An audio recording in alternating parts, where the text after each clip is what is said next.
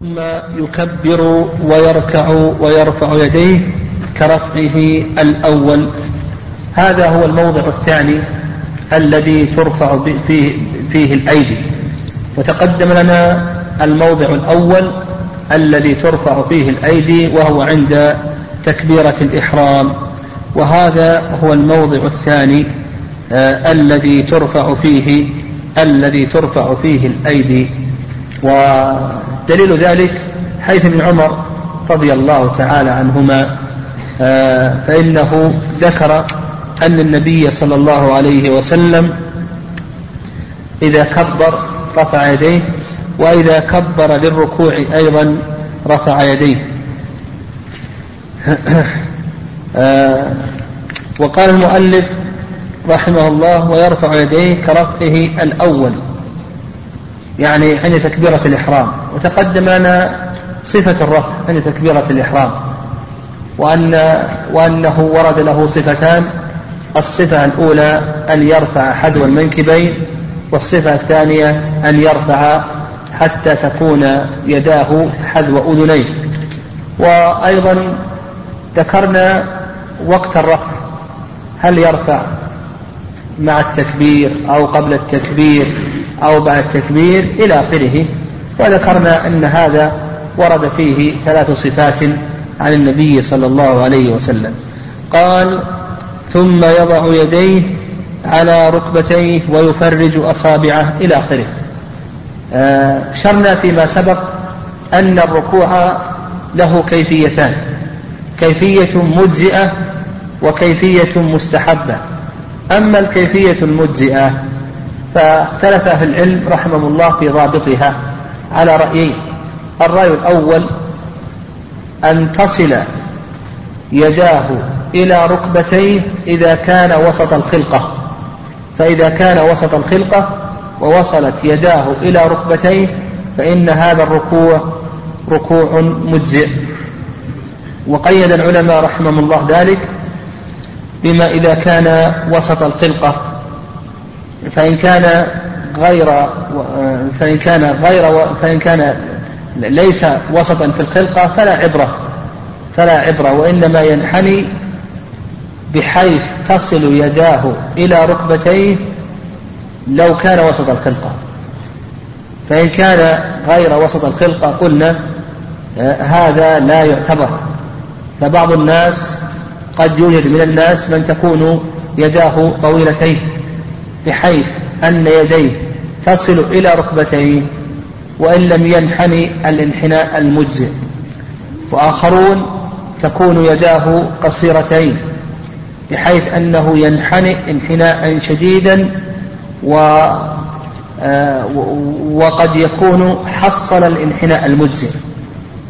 فالعبرة بما كان وسط الخلقة فإن كان ليس وسط الخلقة فينحني بقدر ما تصل يداه ركبتيه لو كان وسط الخلقة. هذا هو الرأي الأول وهو المشهور من مذهب الإمام أحمد رحمه الله. الرأي الثاني في هذه المسألة أن يكون إلى الركوع المعتدل أقرب من إلى القيام المعتدل. وهذا ما ذهب إليه المجد المجد رحمه الله جد شيخ الإسلام ابن تيمية رحمه الله. هذه بالنسبة للكيفية الأولى وهي الكيفية المجزئة للركوع.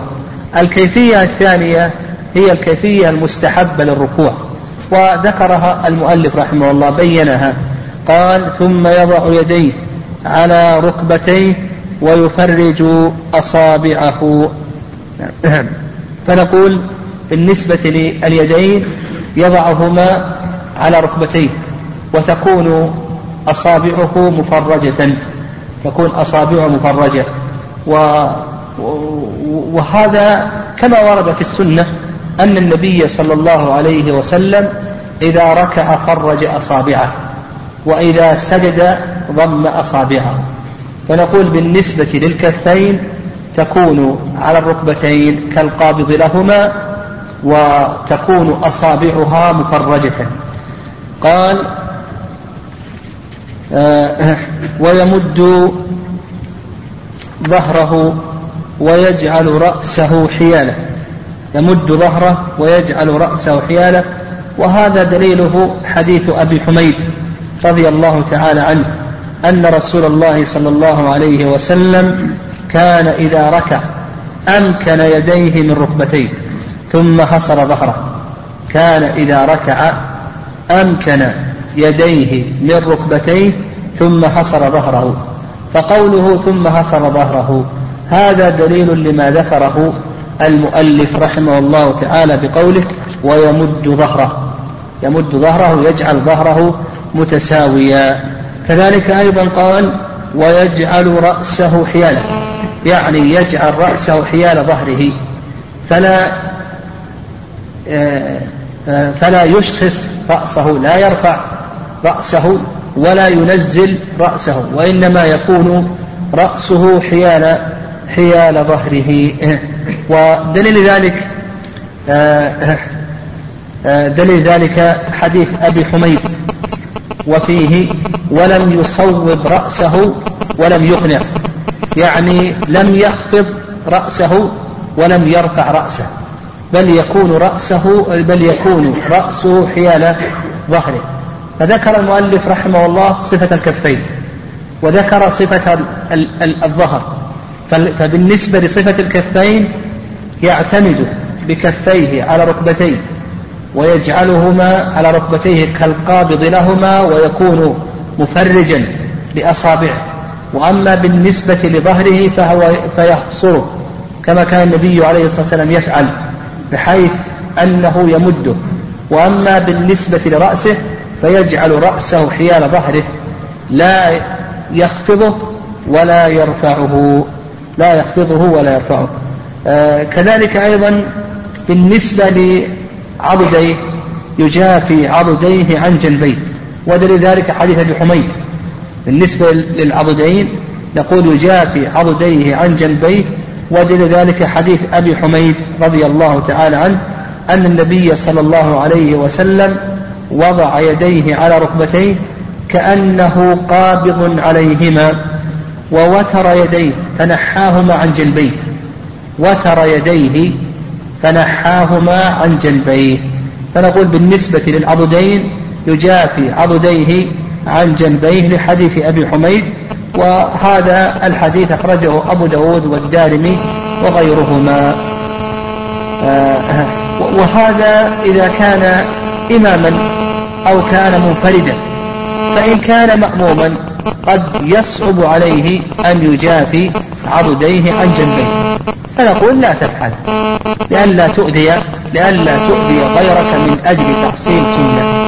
فأصبح بالنسبة لي بالنسبة للكفين لها صفة بالنسبة للظهر له صفة بالنسبة للرأس له صفة بالنسبة للعضدين له صفة وما لم يرد له صفة في السنة فالأصل أن أعضاء الإنسان تكون على مقتضى الطبيعة. هذا الأصل. يقول الأصل أن أعضاء الإنسان في الصلاة في أثناء السجود أو الجلوس أو القيام أن تكون على مقتضى الطبيعة إلا إذا وردت السنة بتحديد موضع هذا العضو. وعلى هذا بالنسبة للركبتين أو القدمين إلى آخره فإنها تكون تكون على مقتضى الطبيعة. قال ثم يقول سبحان ربي العظيم ثلاثة. يقول سبحان ربي العظيم لحديث عقبة بن عامر رضي الله تعالى عنه لما نزل قوله تعالى سبح فسبح باسم ربك العظيم. فسبح باسم ربك العظيم. قال النبي صلى الله عليه وسلم اجعلوها في ركوعكم. وهذا الحديث أخرجه أبو داود وكذلك أيضا ابن ماجه والإمام أحمد والحاكم وغيرهم. و وهذا الحديث في إسناده ضعف في إسناده ضعف. لكن نستدل على تسبيح الركوع بحديث حذيفة. حديث حذيفة رضي الله تعالى عنه في صحيح مسلم. أن النبي صلى الله عليه وسلم لما ركع جعل يقول سبحان ربي العظيم سبحان ربي العظيم. وقال المؤلف رحمه الله قال المؤلف رحمه الله تعالى ثلاثة لورود ذلك في حديث ابن مسعود. يعني ورود ذلك في حديث ابن مسعود رضي الله تعالى عنه. فإن النبي صلى الله عليه وسلم قال في حديث مسعود في الترمذي إذا سجد أحدكم فليقل سبحان ربي الأعلى ثلاثا وذلك أدناه. إذا سجد أحدكم فليقل سبحان ربي الأعلى ثلاثا وذلك أدناه. فإذا كان يقال في في السجود سبحان ربي الأعلى ثلاث مرات فكذلك أيضا في الركوع يقول سبحان ربي الأعلى سبحان ربي العظيم ثلاث مرات. وهذا أيضا حديث ابن مسعود أيضا في الترمذي في إسناده ضعف. في إسناده ضعف. لكن يؤخذ أيضا يسند على على الثلاث أن هدي النبي عليه الصلاة والسلام كان إذا دعا دعا ثلاثا وإذا سلم سلم ثلاثا إلى آخره. والعلماء رحمهم الله يقولون بأن أدنى الكمال أدنى الكمال ثلاث. واعلم اعلم أن قدر التسبيح في الركوع أو السجود نقول المصلي لا يخلو من ثلاث حالات لا يخلو من ثلاث حالات. الحالة الأولى أن يكون إماما والحالة الثانية أن يكون مأموما والحالة الثالثة أن يكون منفردا. أما إن كان إماما فإنه يسبح إلى عشر تسبيحات يعني يسبح إلى عشر تسبيحات. لحديث أنس أنه قال ما صليت صلاة أشبه بصلاة رسول الله صلى الله عليه وسلم من هذا الفتى. فحذروا تسبيحاته في الركوع في السجود فوجدوه يسبح أو قدر آه، التسبيحات في الركوع والسجود عشر تسبيحات. فنقول الإمام المشروع له أن يسبح عشر تسبيحات. فيقول سبحان ربي الأعلى إلى عشر. يقول سبحان ربي العظيم إلى عشر. وله أن يقول سبحان ربي العظيم ومقدار التسعة الباقية يذكر فيها أذكار أخرى واردة. فمثلا لو قال سبوح قدوس رب الملائكة والروح أو قال اللهم لك ركعت وبك آمنت ولك أسلمت إلى آخره من الأذكار الواردة في الركوع. المهم القدر الذي يكون للإمام قدر ماذا؟ قدر عشر تسبيحات. سواء استغرق هذا القدر هذا الزمن استغرقه بهذه التسبيحات جعل هذا القدر كله بقول سبحان ربي العظيم أو أنه أتى بتسبيحة الركوع سبحان ربي العظيم وأتى بشيء آخر من الأذكار والأدعية الواردة عن النبي صلى الله عليه وسلم. هذا بالنسبة للإمام. وأما بالنسبة للمأموم فأمره ظاهر. المأموم أمره ظاهر فإنه يكون تبعا للإمام. فإذا فإنه يسبح ويذكر الله عز وجل بما ورد ويعظم الله عز وجل في ركوعه إلى أن يرفع الإمام. فإذا رفع الإمام فإنه يرفع بعده وليس له حد. فقد يطيل الإمام ويتجاوز السنة ويصل إلى مقدار عشرين تسبيحة. نقول المأموم يسبح. لو سبح إلى عشرين لأنه مرتبط لأن صلاته مرتبطة بصلاة الإمام. ولهذا قال النبي عليه الصلاة والسلام إذا كبر فكبروا وإذا ركع فاركعوا وإذا رفع فارفعوا إلى آخره. إلى آخره. هذا بالنسبة للمأموم. وأما بالنسبة للمنفرد فهذا يصلي كيف شاء. هذا يصلي كيف شاء. فإذا أراد أن يطيل أطال وإذا أراد آه، آه، أن أن يقصر قصر. ولهذا قال النبي عليه الصلاة والسلام فإذا صلى أحدكم بنفسه فليطل ما شاء. فالمأموم إذا كان أو المصلي إذا كان منفردا فهو أمير نفسه. واعلم أيضا اعلم أن السنة أن السنة أن تكون أفعال الصلاة متساوية. الركوع والرفع من الركوع والسجود والجلسة بين السجدتين. ما خلا القيام والتشهد؟ كما ورد استثناؤهما. ما عدا ذلك هذه الأربعة الأركان السنة أن تكون متساوية. كما في حديث البراء بن عازب رضي الله تعالى عنه قال رمقت صلاة رسول الله صلى الله عليه وسلم ووجدت ركوعه فرفعه من الركوع فسجوده فجلسته بين السيتين قريبا من السواء. السنة أن تكون هذه الأشياء متساوية. وورد آه، استثناء التشهد التشهد الأخير والقيام هذان مستثنيان. فهذه الأشياء الأربعة السنة أن تكون متساوية. وعلى هذا إذا الإمام السنة أن يسبح إلى عشر تسبيحات. هذا هو السنة يطبق سنة النبي عليه الصلاة والسلام لأنه لا يصلي لنفسه وإنما يصلي لغيره من الناس. والعلماء رحمهم الله يقولون إذا اختار الإنسان لنفسه فإن خياره خيار تشهد وإذا اختار لغيره فإن خياره خيار مصلحة. قال رحمه الله ثم يقول سبحان ربي العظيم وهذا يأتينا إن شاء الله في الواجبات؟ هل قول سبحان ربي العظيم واجب في الصلاة أو ليس واجبا؟ إلى آخره هذا يأتي بيانه بإذن الله. قال ثم يرفع رأسه قائلا سمع الله لمن حمده ويرفع يديه كرفعه الأول فإذا اعتدل قائما قال ربنا ولك الحمد. هذا هو الموضع الثالث من المواضع الذي ترفع فيه الأيدي في الصلاة وهو ما إذا رفع من الركوع. ودليل ذلك حديث ابن عمر رضي الله تعالى عنهما السابق. أن النبي عليه الصلاة والسلام كان يرفع يديه إذا كبر وإذا كبر الركوع وإذا رفع من الركوع. وهذا في الصحيحين. هذا في الصحيحين.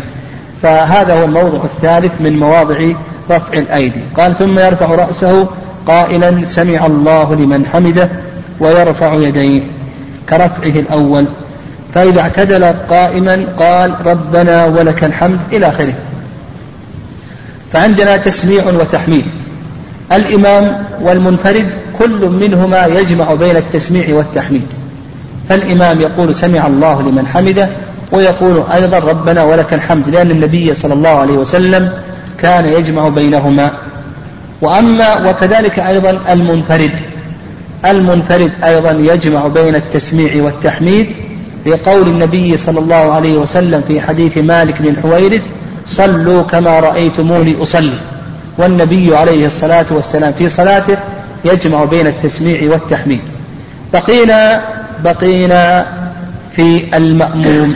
هل يجمع بينهما أو لا يجمع بينهما؟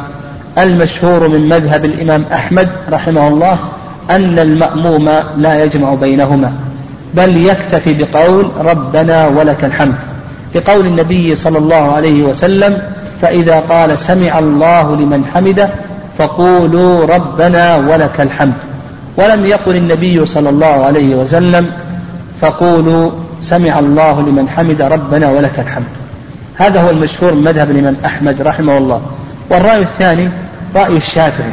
رأي الشافعي رحمه الله يقول بأن المأموم يقول يقول بأن المأموم يجمع بينهما كالإمام وكالمنفرد.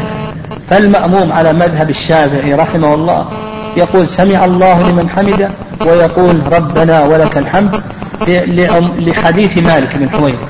حديث مالك بن حويرث رضي الله تعالى عنه فإن النبي صلى الله عليه وسلم قال آه، صلوا كما رأيتموني يصلي والنبي عليه الصلاة والسلام يجمع بين التسميع والتحميد فكذلك أيضا المأموم يجمع بين التسميع والتحميد. والصواب في هذه المسألة ما ذهب إليه الإمام أحمد رحمه الله. لما أوردناه لما أوردناه من الدليل. قال ويقول فإذا اعتدل قائما قال ربنا ولك الحمد. وربنا ولك الحمد التحميد هذا ورد فيه أربع صفات. ورد فيه أربع صفات. الصفة الأولى أن يجمع بين اللهم والواو. فيقول اللهم ربنا ولك الحمد. اللهم ربنا ولك الحمد. هذه الصفة الأولى. الصفة الثانية أن يجرد التحميد من اللهم والواو فيقول ربنا لك الحمد. والصفة الثالثة أن يقتصر على اللهم والصفة الرابعة أن يقتصر على الواو. والصفة الثالثة يقول اللهم ربنا لك الحمد. وصفة والصفة الرابعة يقول ربنا ولك الحمد. هذه أربع صفات. وقد أسلفنا أن الصفات الواردة عن النبي صلى الله عليه وسلم على وجوه متنوعة أنه يستحب أن يأتي بهذا تارة وبهذا تارة إلى آخره. وهذه الأذكار إن شاء الله ستوزع عليكم بإذن الله. نعم قال ملء السماوات وملء الأرض وملء ما شئت من شيء بعد. نعم. وأيضا يكمل الذكر يكمل الذكر لأن الرفع من الركوع وردت فيه أذكار فذكر المؤلف يقول ملء السماوات وملء الأرض وملء ما شئت من شيء بعد. أهل الثناء والمجد أحق ما قال عبد وكن لك عبد. اللهم لا مانع لما أعطيت ولا معطي لما منعت ولا ينفع ذا الجد منك الجد. وأيضا ورد من حديث حذيفة أن النبي صلى الله عليه وسلم كان يقول في صلاة الليل لربي الحمد لربي الحمد لربي الحمد إلى آخره. وأيضا ورد آه، أن أنه يقول اللهم طهرني بالماء والثلج والبرد. اللهم نقني من الذنوب والخطايا كما ينقى الثوب الأبيض من الدنس إلى آخره. فمثل هذه الأذكار ينبغي للمصلي أن يحفظ هذه الأشياء. لأن كما ذكرنا لكي يطبق سنة النبي صلى الله عليه وسلم في الصلاة يكون ركوعه أو يكون رفعه كركوع.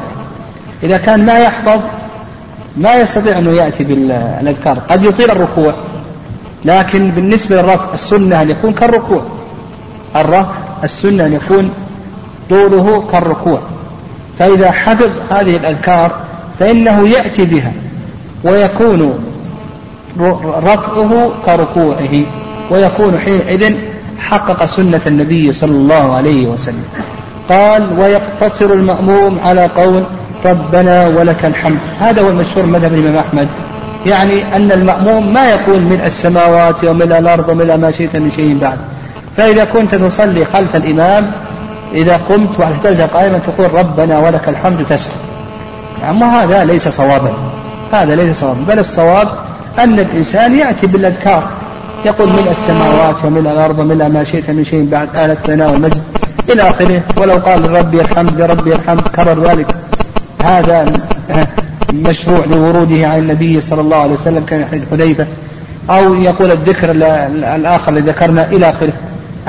المهم أن قول المؤلف رحمه الله ويقتصر المأموم على قول ربنا ولك الحمد هذا فيه نظر. قال ثم يخر ثم يخر ساجدا مكبرا ولا يرفع يديه. لا يرفع يديه. آه، بالنسبة لرفع الأيدي عند السجود إذا أراد الإنسان أن يسجد هل يرفع يديه؟ إذا رفع من السجود هل يرفع يديه إلى آخره؟ هذا موضع خلاف بين أهل العلم رحمه الله. فجمهور أهل العلم على أنه لا يرفع يديه. في حديث ابن عمر رضي الله تعالى عنهما في الصحيحين. فإن حديث فإن ابن عمر ذكر أن النبي صلى الله عليه وسلم كان يرفع إذا كبر الإحرام وإذا كبر الركوع وإذا رفع من الركوع قال وكان لا يفعل ذلك في السجود. قال وكان لا يفعل ذلك في السجود. فقوله كي وكان لا يفعل ذلك في السجود هذا دليل على عدم شرعية رفع الأيدي عند السجود. ابن عمر ضبط الصلاة.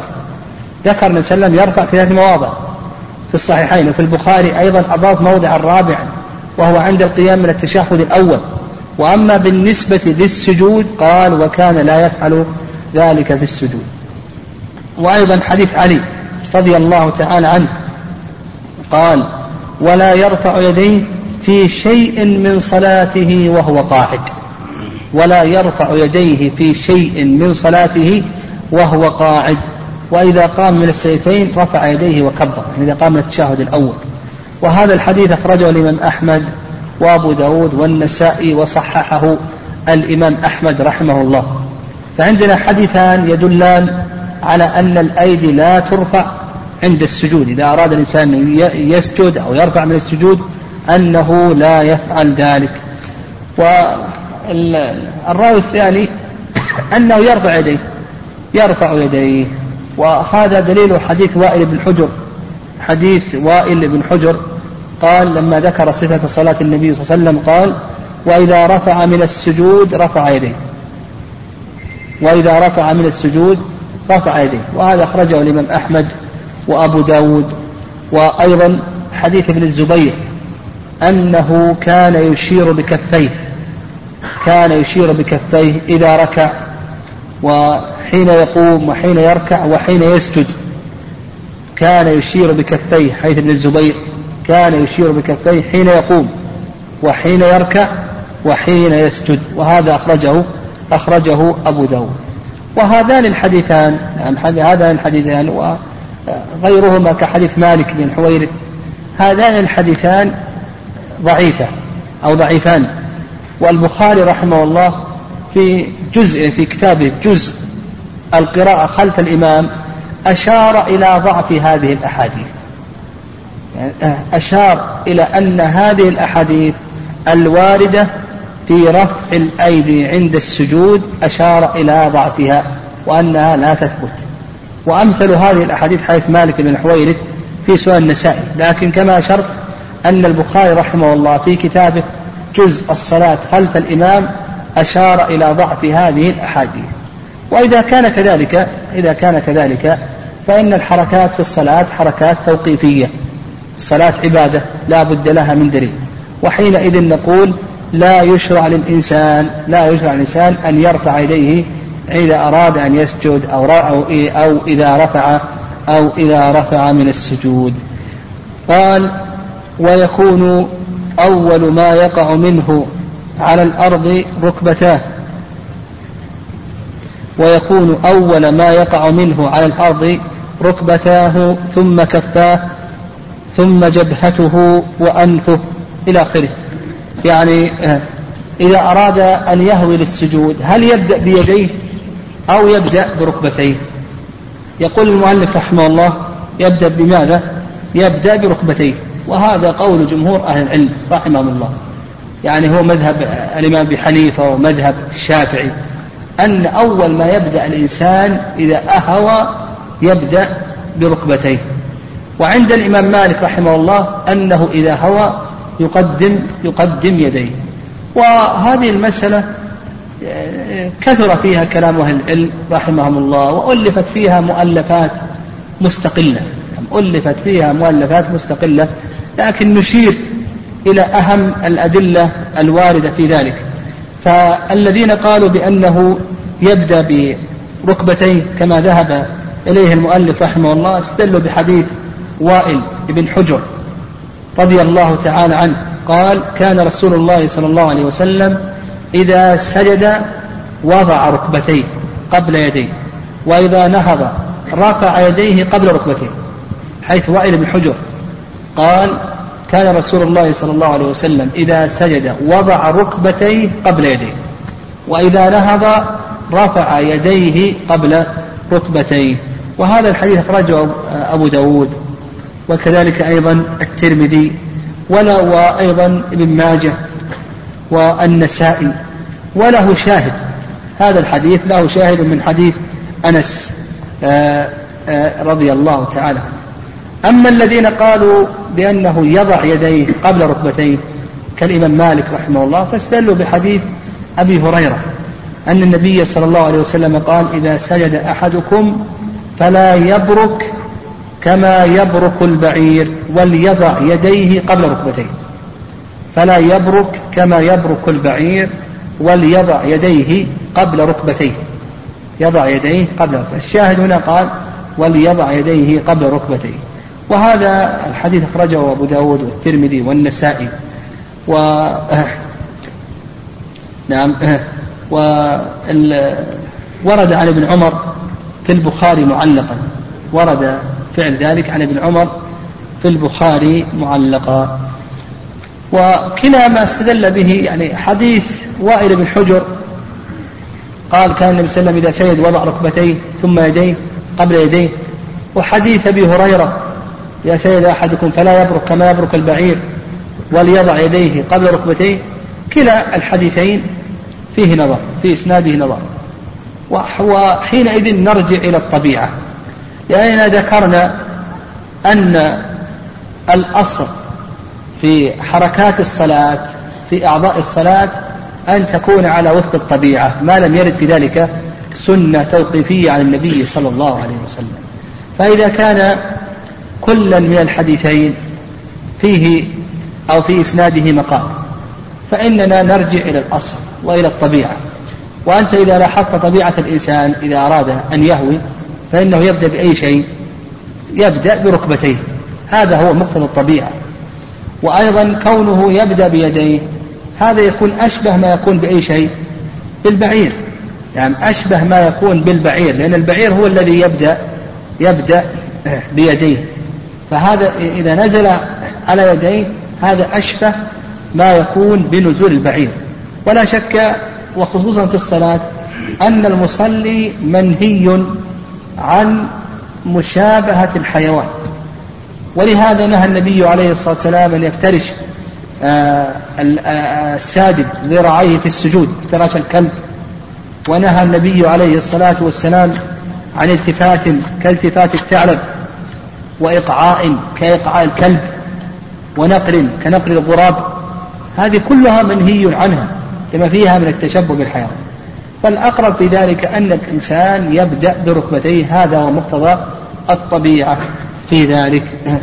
وإلا إذا كان هناك حاجة إذا كان هناك حاجة لكبر في السن أو لمرض أو نحو ذلك لا يتمكن معه الإنسان من النزول على يديه من النزول على ركبتيه فإنه ينزل على يديه قال ويجافي عضديه عن جنبه وبطنه عن فخذيه. وشرع الآن المؤلف رحمه الله في بيان كيفية السجود. فكذلك أيضا نقول في السجود له كيفيتان. كيفية مجزئة وكيفية مستحبة كاملة. أما الكيفية المجزئة فكيفما سجد الإنسان؟ إذا سجد على أعضائه السبعة التي ورد الأمر بالسجود عليها كيفما سجدت؟ المهم أنك تجعل يديك وركبتيك وقدميك وجبهتك وأنفك على الأرض سواء جافيت أو لم تجافي. جعلت أصابعك تجاه القبلة أو لم تجعل أصابعك تجاه القبلة. جافيت بطنك عن فخذيك عضديك عن جنبيك أو لم تفعل. المهم كيفما سجد الإنسان. المهم أنك تجعل هذه الأعضاء السبعة التي أمرت بالسجود عليها أن تجعلها على الأرض. هذا هو السجود المجزئ. أما بالنسبة للسجود الكامل فبينه المؤلف رحمه الله قال ويجافي عضديه عن جنبيه وبطنه عن فخذيه. يقول يجافي عضديه عن جنبيه. ودل ذلك حديث أبي حميد أن النبي صلى الله عليه وسلم آه، جاف عضديه عن عن إبطيه. جاف عضديه عن ابطيه وحديث عبد الله بن بحينة رضي الله تعالى عنه أن النبي صلى الله عليه وسلم كان يجنح في سجوده حتى يرى وضح وضح ابطيه وهذا في الصحيحين حديث عبد الله بن بحينة أن النبي عليه الصلاة والسلام كان يجنح في سجوده حتى يرى وضح إبطيه وأيضا ثبت أن الصحابة رضي الله تعالى عنهم كانوا يرقون للنبي صلى الله عليه وسلم من شدة مجافاته من شدة مجافاته لعضديه عن جنبيه. فنقول بالنسبة للعضدين السنة إنسان أن يجافي حتى يرى بياض الإبط كما كان النبي عليه الصلاة والسلام يفعل. وهذا إذا كان الإنسان إماما أو منفردا هذا ظاهر. أما إن كان مأموما فقد يصعب عليه ذلك. لكن إذا لم يفعل هذه السنة مع إذا كان مأموما فليفعل ذلك إذا كان إماما أو كان منفردا. هذا بالنسبة للعضدين. قال وبطنه عن فخذيه. نعم ولذلك حديث أبي حميد أن النبي صلى الله عليه وسلم إذا سجد فرج بين فخذيه غير حامل بطنه على شيء من فخذيه. حيث أبي حميد أن النبي عليه الصلاة والسلام إذا سجد فرج بين فخذيه غير حامل بطنه على شيء من فخذيه. والنبي عليه الصلاة والسلام ماذا قال؟ قال اعتدلوا في السجود. ومقتضى الاعتدال في السجود ألا أن يكون الإنسان عدلا وسطا. لا يبالغ في الامتداد. لأن يعني بعض الناس يمتد ويبالغ في الامتداد. ولا ينقبض بل يكون الإنسان معتدلا بحيث أنه يفرج بين بطنه وفخذيه وبين فخذيه وساقيه. ما يكون منقبضا بحيث يكون فخذاه على ساقيه أو يكون بطنه يكون بطنه على فخذيه أو يكون ممتدا. بعض الناس أيضا يبالغ في الامتداد. فالسنة الإنسان كما قال النبي عليه الصلاة والسلام اعتدلوا في السجود. قال ويجعل يديه حذو من كبيه. هذه بالنسبة لصفة اليدين. تجعلها حذو من كبيك هذه صفة. والصفة الثانية تسجد بين يديك. وهاتان سنتان كل كل من من هاتين السنتين ورد عن النبي صلى الله عليه وسلم. فتارة تجعل يديك حذو من كبيك. وتارة تسجد بين يديك. تجعل يديك حذو أذنيك. تفعل هذا تارة وهذا تارة أخرى. قال ويكون على أطراف قدميه. يكون على أطراف قدميه يعني يسجد على أطراف قدميه. ودليل ذلك حديث ابن عباس رضي الله تعالى عنهما. قال أمرت أن أسجد على سبعة أعظم الجبهة واليدين والركبتين وأطراف القدمين. أمرت أن أسجد على سبعة أعظم الجبهة واليدين والركبتين وأطراف القدمين ثم يقول سبحان ربي الأعلى. هذا الكلام في قوله المؤلف سبحان ربي الأعلى كالكلام فيما تقدم في قوله في الركوع سبحان ربي العظيم. وما هو قدر ذلك للإمام وما هو قدر ذلك للمأموم وما هو قدر ذلك للمنفرد هذا تقدم الكلام عليه. قال ثلاثا فأصبح بالنسبة لكيفية السجود الكامل المستحب نقول هناك صفة للعضدين أن يجنح وبالنسبة للكفين تارة تكون حذو من كدين وتارة تكون حذو الأذنين وبالنسبة للبطن يفرج بين بطنه وفخذيه وبين فخذيه وساقيه يكون معتدلا. وأيضا بقينا أيضا من صفات الركوع السجود الكامل أن يثني أصابع قدميه إلى تجاه القبلة. يثني أصابع قدميه إلى تجاه القبلة. هذا هو السنة. نعم. حديث أبي حميد في صحيح البخاري. حديث أبي حميد في صحيح البخاري. قال فإذا سجد وضع يديه غير مفترش ولا قابضهما واستقبل بأطراف أصابع رجليه القبلة هذا الشاهد. قال واستقبل بأطراف أصابع رجليه القبلة. فالسنة أن الإنسان إذا سجد أن يثني أصابع الرجلين وتكون تجاه القبلة. بقينا في القدمين. بقينا في القدمين. هل يرص العقبين أو لا يرص العقبين؟ هذا موضع خلاف بين أهل العلم رحمهم الله. فذهب بعض أهل العلم إلى أن السنة أن يرص عقبيه. يعني يقارب بين القدمين يقارب بين القدمين ويرصهما. واستدلوا على ذلك بحديث عائشة في صحيح مسلم أنها فقدت النبي صلى الله عليه وسلم فخرجت تبحث عنه. قالت فوقعت يدي على قدميه وهما منصوبتان. فكونها تقع القدم اليد على القدمين وهما منصوبتان هذا يظهر من أن النبي عليه الصلاة والسلام قارب بينهما. هذا الذي يظهر. وإن كان غير صريح ليس صريحا في أن النبي عليه الصلاة والسلام رصهما لكن يفهم من كون اليد وقعت عليهما يفهم منه أن النبي عليه الصلاة والسلام قارب قدميه. ابن خزيمة بوب في صحيحه قال باب ما جاء في رص العقبين. باب ما جاء في رص العقبين. وأورد استدل بحديث آه، رص النبي عليه الصلاة والسلام عقبيه في السجود حيث وائل. فيه رص النبي عليه السلام عقبيه في السجود. لكن هذا الحديث ضعيف هذا الحديث ضعيف. وعلى هذا نقول على هذا نقول بالنسبة للقدمين بالنسبة للقدمين ما عندنا إلا ظاهر حديث عائشة. نقول بالنسبة للقدمين نقول يظهر أن الإنسان يقارب بينهما. أما كونه يرص القدمين هذا ليس هناك سنة ظاهرة في هذا. يعني ليس هناك سنة صريحة في أن النبي عليه الصلاة والسلام رص القدمين في الصلاة. لكن نقول بأن الإنسان يقارب بين قدميه كما هو ظاهر حديث عائشة رضي الله تعالى عنها.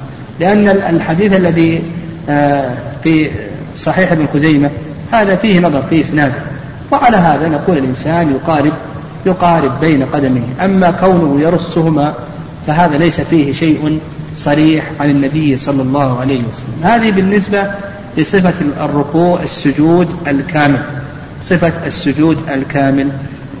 قال نعم قال ثم يقول سبحان ربي الأعلى ثلاثا ثم يرفع رأسه مكبرا ويجلس مفترشا. يجلس الجلسة بين السيدتين أيضا لها كيفيتان. الكيفية الأولى كيفية مجزية كيفما جلس؟ كيفما جلس الإنسان؟ فإن هذا مجزئ. والصفة الثانية كيفية كاملة. الصفة الثانية كيفية كاملة. والكيفية الكاملة بينها المؤلف رحمه الله قال ويجلس مفترشا. فيفرش رجله اليسرى. يفرش رجله اليسرى ويجلس عليها وينصب اليمنى ويثني أصابعها نحو القبلة. يعني ودليل ذلك آه، آه، دليل ذلك حديث أبي حميد رضي الله تعالى عنه. حديث أبي حميد رضي الله تعالى عنه قال ثم ثنى رجله اليسرى وقعد عليها. ثم ثنى رجله اليسرى وقعد عليها. وأيضا قالت عائشة في صح مسلم كان رسول الله صلى الله عليه وسلم يفرش رجله اليسرى وينصب رجله اليمنى وينهى عن عقبة الشيطان. كان رسول الله صلى الله عليه وسلم يفرش رجله اليسرى وينصب رجله اليمنى. فالسنة الكاملة أن تكون اليسرى مفروشة ظهرها إلى الأرض ويجلس على بطنها. وأما بالنسبة للرجل اليمنى فإنه ينصبها ينصب رجله اليمنى ويثني أصابعها نحو القبلة. تكون الرجل اليمنى منصوبة وتكون أصابعها نحو القبلة ويقول رب اغفر لي ثلاثة. وهذا دليل حديث حذيفة رضي الله تعالى عنه أن النبي صلى الله عليه وسلم لما جلس بين السيتين قال رب اغفر لي رب اغفر لي. والكلام في هذا أيضا كالكلام في أي شيء في الركوع والسجود بالنسبة للذكر. بالنسبة للذكر. لأن كما ذكرنا أن السنة تكون الأركان الأربعة. الركوع والرفع والسجود والجلسة بين السجدتين أن تكون قريبة من السواء. وأيضا ورد في حديث ابن عباس رب اغفر لي وارحمني واهدني وارزقني واجبرني وفي لفظ ارفعني إلى آخره. نعم، إلى آخره. قال ثم يسجد السجدة الثانية كالأولى ثم يرفع رأسه مكبرا وينهض قائما. فيصلي الثانية كالأولى. قول المؤلف رحمه الله وينهض قائما يفهم من كلامه أنه لا يجلس للاستراحة. يفهم من كلام المؤلف رحمه الله تعالى أنه لا يجلس للاستراحة وهذا قول جمهور أهل العلم أنه ليس هناك أو ليس ليس في الصلاة ما يسمى بجلسة الاستراحة فيظهر يقوم. ودليل جمهور أهل العلم أن أكثر الذين وصفوا صلاة النبي صلى الله عليه وسلم لم يذكروها. الذين أكثر الذين وصفوا صلاة النبي عليه الصلاة والسلام لم يذكروا جلسة الاستراحة.